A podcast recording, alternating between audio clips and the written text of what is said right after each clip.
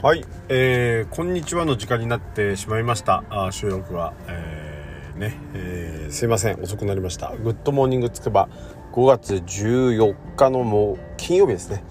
えー、始めていきたいなと思います。はい、えー、町明はお送りしております。今日は夏日で、えー、とってもあったかいというか暑いですね、えー、こうなってくると熱中症ねあのー、注意しなきゃいけない、えー、ところでございますけども。はい。えー、皆さんね体調管理くれぐれもしていただいて、えー、今日のねアフターファイブ、え、ビールね楽しみにしてください。はい。ということでですね2回言っちゃったかな？あのー、オープニングトークなんですけどえー、ちらっとねつ、あのー、ツイッターに上げたんですがあのー、なんだっけな？あれです。荻野さん萩野さんっていう読むのかしら？あのヨゼミの講師が、えー、試験、えー、なんかその受講生に対してね「あのお前眼鏡の女嫌いだ」っつってあの「お前はもう来てほしくないんだ」みたいなことを言ったり、えー、遅刻してくるやつを5分前に全部の用事済ませて俺の授業を聞けみたいなところまあ実際あの動画見てもらえれば分かるんですけどまあちょっといろんなあの物議を醸し出しそうなえ動画がまああったんですよね。であのー、ちょっと久しぶりにこういうのに食いついちゃったんで、えー、まああのー、せっかくなんでちょっと感想を言おうかなと思うんですけどあの俺の授業を黙って聞け聞けないやつは帰れ。意味がないじゃんみたいな話ってもうやっぱダサいと思うんだよね。聞かせろっていうね。もうそれに尽きるでしょと。もうなんかその大学受験そのそもそもなんですけどねその大学受験がすごく大きいイベントのように見せてみんなあの大学取り組むのはもうやめた方がいいんですよ。だってそんなイベントじゃないよもう。それなのにましてはそこにこうそこのところで食べている予備校講師がですねまあ俺から言わせれば私から言わせれば予備校風情予備校講師風情がですねあの偉そうに学問を語るんじゃないと。っていうとこだしあのまあプライドと誇りを持ってやるのは全然構わないんですがそれをもって他人をねあの罵倒する理由には私はならないと。思うはい。それはしっかり、えー、かなと思う。でちゃんとした人とかあのきちんとしてた人はねやっぱり相手がどうであれ自分がこうしますっていう方向を貫いてたしやっぱ腹が立っちゃったからなっていうねえことをなんかこう前置きにしてねやっぱりましてや女の子女性ですよ。眼鏡かけてんのに「おい眼鏡」みたいな言い方してね、えー、あと遅刻してくるやつみたいなこと言ってますけどね。でそれがね社会になった時のお前のためを思ってみたいなこと言ってますけどまあ自分が腹立ったんですよね。きっとね。そんなもんだと思うよ。だしやっぱり少し天狗になってるんだと思います。はい、あの予備校以外の世界でね例えばあのパあのコンビニのレジ打ちでもやって、えー、自分のあのポジションをねもう一回確認してもらうといいかなってこの予備校の講師の人には言いたいかなと。人生そんなんじゃねあのそれこそあなたの今の言動とかは相手にされないよっていうね話ですしあのまあね聞きに来るんだったら毎回聞いた方があの僕の授業は分かりやすいよぐらいのところで止めとかないとね。お前俺のが分かんねえじゃダメだ。みたいな話でわわわわまくし立てるようなお話ではないかなと。思うしまあ所詮数学ですしみたいな。つうか大学受験のことですしみたいな。人生とかいろんな社会が社会のテーマからしてみたらまあワンオブゼンだしみたいなね。あのおいおい熱くなるなよみたいな、えー、そんなノリでございます。はい。まあ、どっちも子供だよね。いいじゃん。もう自由にさせとけばいいし自分の責任。これが中学生だったらちょっと話は別だと思うんですよね。義務教育内なのでそういうことはしていけないよとか。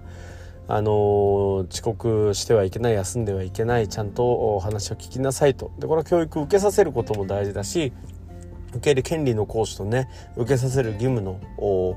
いわゆるまあ憲法という規定のある中に、えー、どうしても入ってるのでね。そこは中学生だったらやっぱそういうところに踏み込んでいくっていうのも多少理解はできるんですけどもう高校生になったらねだって退学します定額しますみたいな話ってあるわけですから、まあ、別にいいわけじゃないですか。あんまり僕はそういうところに力を割きたくないなと。昔は結構そういうことを熱く言う人好きじゃなあの嫌いじゃなかったんですけど最近は嫌いですね。はっきり。だってだってうざいもん。自分が決めるんだからそんなのなんであなたかっていう話だしあのそれでお金をもらっているんだからなんかお金をもらってるから何してもいいだろうみたいなことを言ってましたけどお金をもらってる以上あなたはコンテンツを配信する意味がある。あの、えー、コンテンツをきちんとねあの簡単なくやる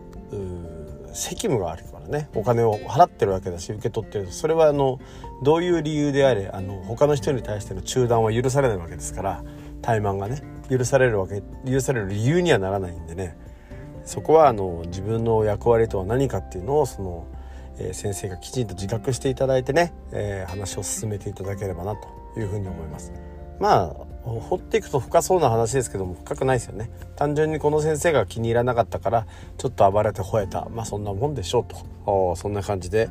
なんかオープニングのトークが本編みたいになっちゃいましたけど。はい。でも多いよねこういう話。あのもう良くも悪くもみあのあれですよ。年取ってんすよみんな。あのね。人のこうやっぱね自分にこう引力があるように自分を高めて自分に引力が発生するぐらい自分を高めるってところに注力するっていうのがあのいいと思いますよ。はい。これオープニングです、はい、なので本編は今日ね飲みの飲みというか食事とかそういう話になってくるんで、えー、本編をお楽しみください。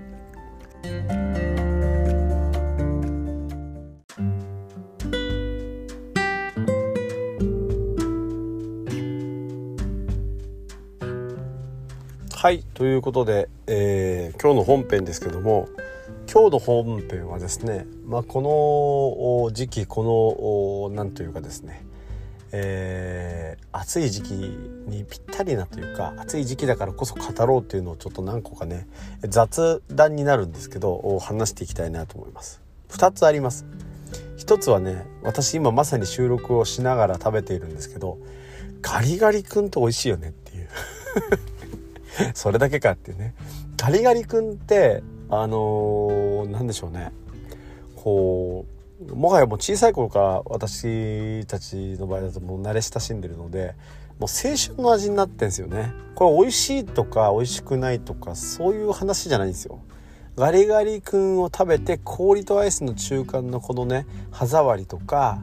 あの口の中からキーンって取れてちょっねキーンってなってちょっと食べ過ぎるとなんなら頭痛くなる。でもかき氷じゃないっていうね。このねあのそしてあのやんわりとしたあの健康に良くないようなソーダの味。まあコーラでもいいんだけどコーラをたまに食べるがソーダだというね、えー、この何て言うかねガリガリ君のあの味をね、えー、が出だすとあ夏が来たなっていうふうに、まあ、個人的には思ってます。で値段も安いですからあの手軽にねいけるんですよね。はい。今美味しくいただいておりますけども。はい。それでねやっぱりこうかき氷なんかあの前言ったんですけどもそのすごくその、えビールのメーカーとかアイスのメーカーって気温によって何が売れるかっていうのを、えー、データ取ってるみたいで確かね28度を超えると氷が売れるんですよね。27度ぐらいまでとアイスクリームが売れるけどなんか一点その20 30度手前だったと思うんですよ。30度までいかなくてもその手前28か29度ぐらいを超えた時に氷の売れ行きがすごく上がる。つまりかき氷とかね、えー、そっち系のいわゆる冷たいっていう実感できるものの、えー、販売の売り上げがあの売り上げが伸びるっていうのがデータで出てるらしいですね。あとはビールはねあのーまあ皆さんご存知ですけど中ジョッキ中ジョッキっていうかのねビールが売れるのってのは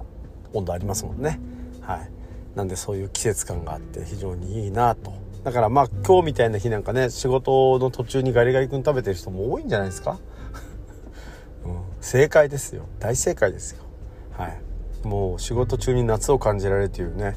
えー、真面目にふざけるっていうのの贅沢をやってるような感じがあって非常にいいんじゃないかなと。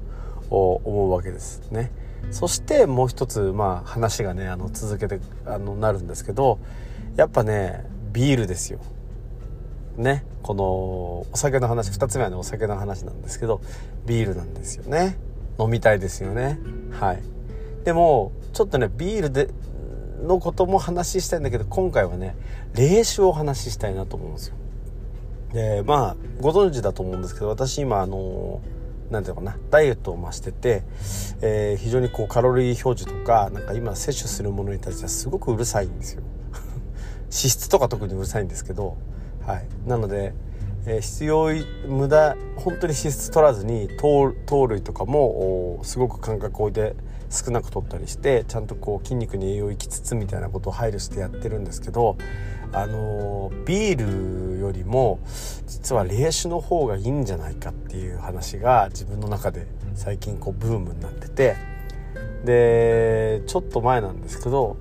冷酒をうまく飲むっていうことができたらなんかちょっと自分は背伸びした大人になったなって背伸びした大人っていうか大人になったなっていう感じですね。ちょっと背伸びする感じになるんじゃないかなって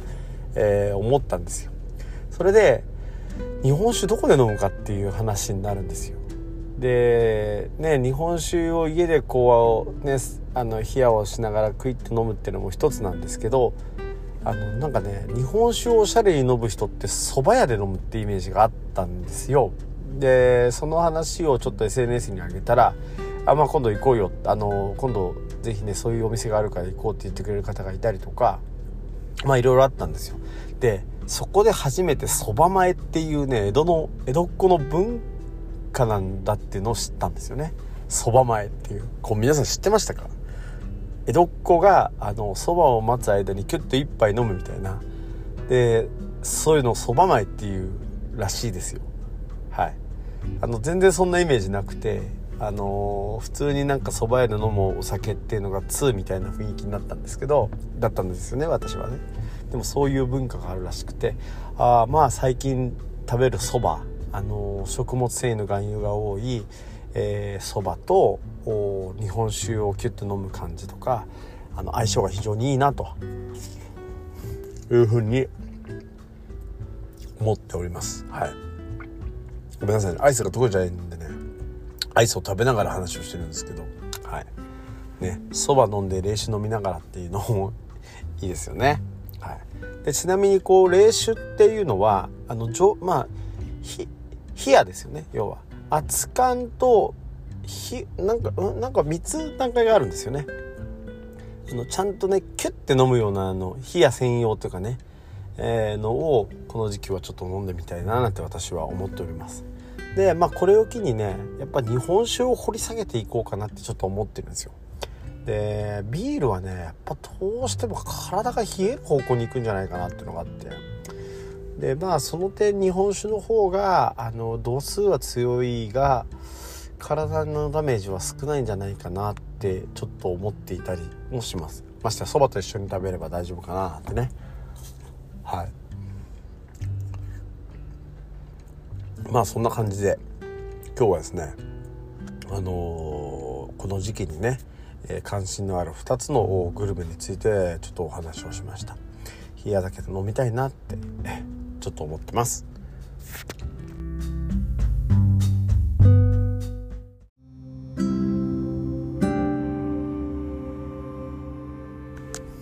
はい。ではではエンディングでございますけれどもあのーそう私今ねお酒がそういう意味ではね猛烈に飲みたいんですよ。わーって量飲みたいわけじゃなくて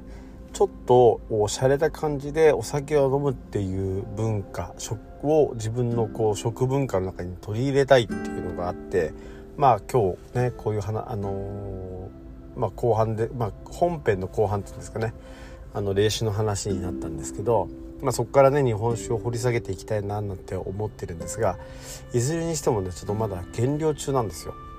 で減量中にお酒を飲むっていうのは悪いことじゃないとは思うんですよねただやっぱり量飲めないしカロリーはあれだしで肝臓もちょっとやっぱ疲れたりっていうのもあると思うんでこれはやっぱりこうむやみやたらにこう飲むわけにもいかないだろうと。でまあ先日その、まあ、友人にねあのお酒を飲みたいっていう話をしたんですけどと同時にこう自分でねあの何キロになったら飲もうとということで、えー、お話を持ってたところまああのこっちはいつでもスタンバってるんでみたいな話だったんで、えスタンバイができてないのは私の方だと いうことで、えー、これからもね、えー、ちょっとあの頑張ってねトレーニングしようかなと思っております。やっと今94キロ台ですかね、えー、て、えー、一旦だと6キロ。あと6キロ落とすと8887とかになってくるんですね。そうなってくるとちょっと見た目にも「おお随分痩せたじゃん」みたいな感じになんかやってるみたいな話になると思うんでね、えー、そこまでちょっと頑張っていきたいなとちょっと思ってたりもしますね。はい、だいぶね筋トレして胸板は厚くなったんですけどちょっとまだまだだなと思うんでねこれからちょっとやっていきたいなとそんな話を持ってエンディングにね変えさせていただきたいなと思います。はい、ということで皆さん今日はガリガリ君を食べて、えー、ビール冷や酒ね、飲んで体をねリフレッシュしてくださいそれではまた。